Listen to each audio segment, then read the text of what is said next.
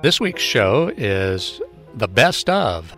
This show, uh, I don't know if it's gotten popular or what, but all of a sudden uh, the station is going to be rebroadcasting it on Sundays as well as on Saturdays. So it'll be broadcast and live streamed if you're on the internet from 10 a.m. to noon on Saturday morning and from 3 p.m. to 5 p.m. on Sunday afternoon.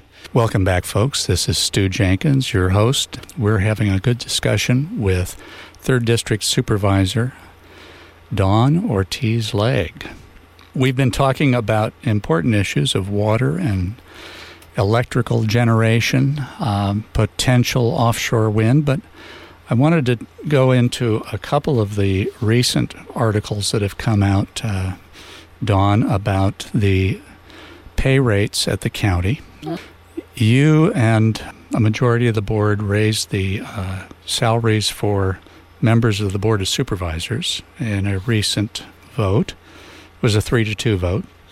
Mm-hmm. According to one of the articles, it was a 26% pay increase. Yes.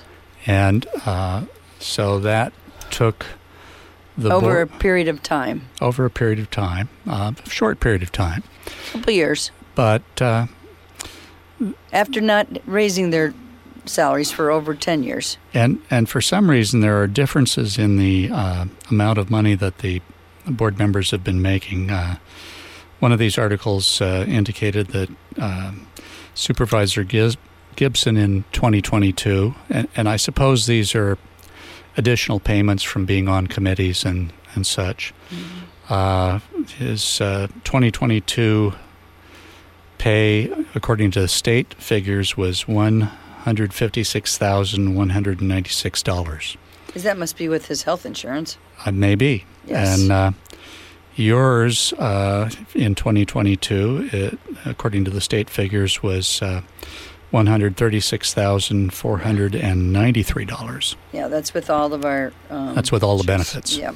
And so I thought you had an interesting point. You you had made the point that uh, now the Board of Supervisors, in an ordinance on their pay, had pegged uh, their base pay to 50% of what a Superior Court judge makes. Yes. And um, that's, that's at least a logical way of doing it.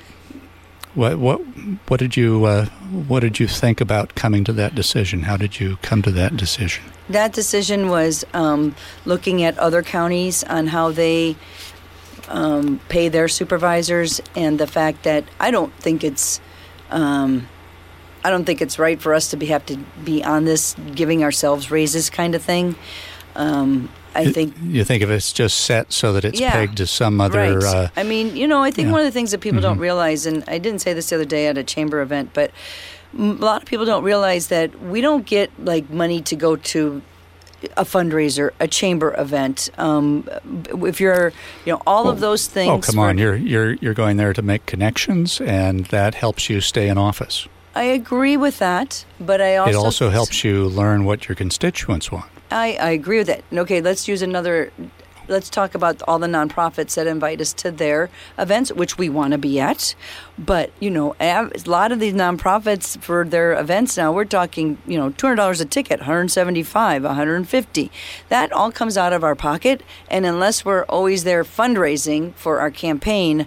That money otherwise comes out of our salary. Mm-hmm. So there's just expenses. My point is, I'm happy to do it, and you know, and fundraising is another thing. Although people say, "Oh yeah, there they go. The politicians are always fundraising," you know. But you know, it's like it, I I I don't think that any of us do this to get rich. We don't. This is not a wealth a wealthy kind of a salary. It's it's a salary considering of where we live and what the work we do that is try to be commiserate to that the value of of what we're you Oh, know you know, I'm not I'm not suggesting that Yeah. uh, the uh, salary that you voted yourselves and the formula that you Mm-hmm. voted is unreasonable.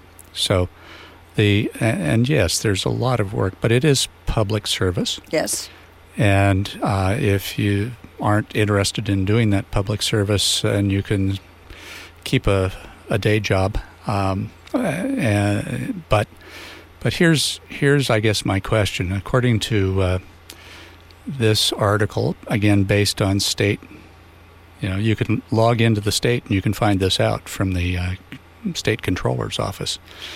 Uh, the former county administrator in 2022 made $400,952.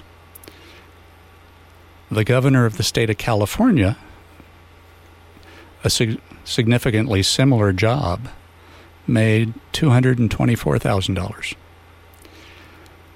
The um, county counsel made $392,826 in 2022. The Attorney General of the state of California made $189,841. The, the, the Attorney General of the state of California, who I, uh, Bob Bonta, I think, is doing a great job, frankly. Um, he is doing that job for 40 million Californians, and the county counsel is doing a job for almost twice as much money for 230,000 San Luis Obispans. Um, you want me to respond to any of this? I got I got a couple more here. All right, talk faster than Stu. Yeah, because I'm not going to get my.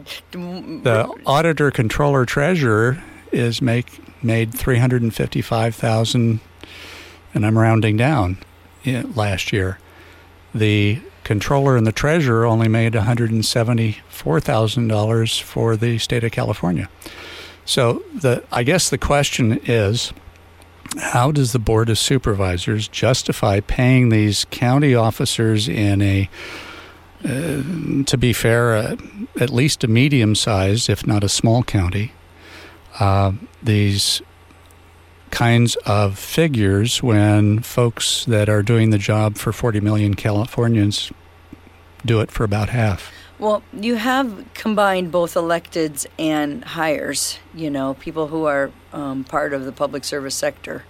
And so there's that's a couple of different things. I, I can't speak to um, uh, certain aspects of this, but I can tell you that um, one, uh, both the CAO and county counsel are very dedicated 24 7 operational jobs. It's what the going rate is.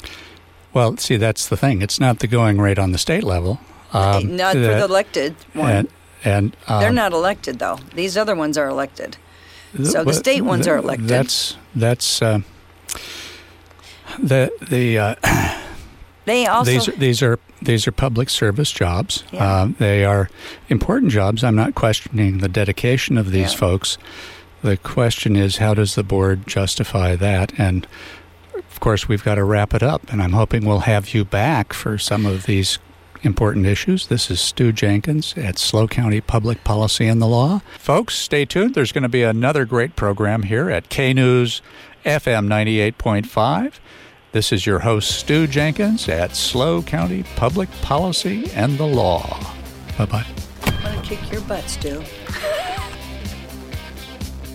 For more information on SLO County Public Policy and the Law, visit our website, knews985.com.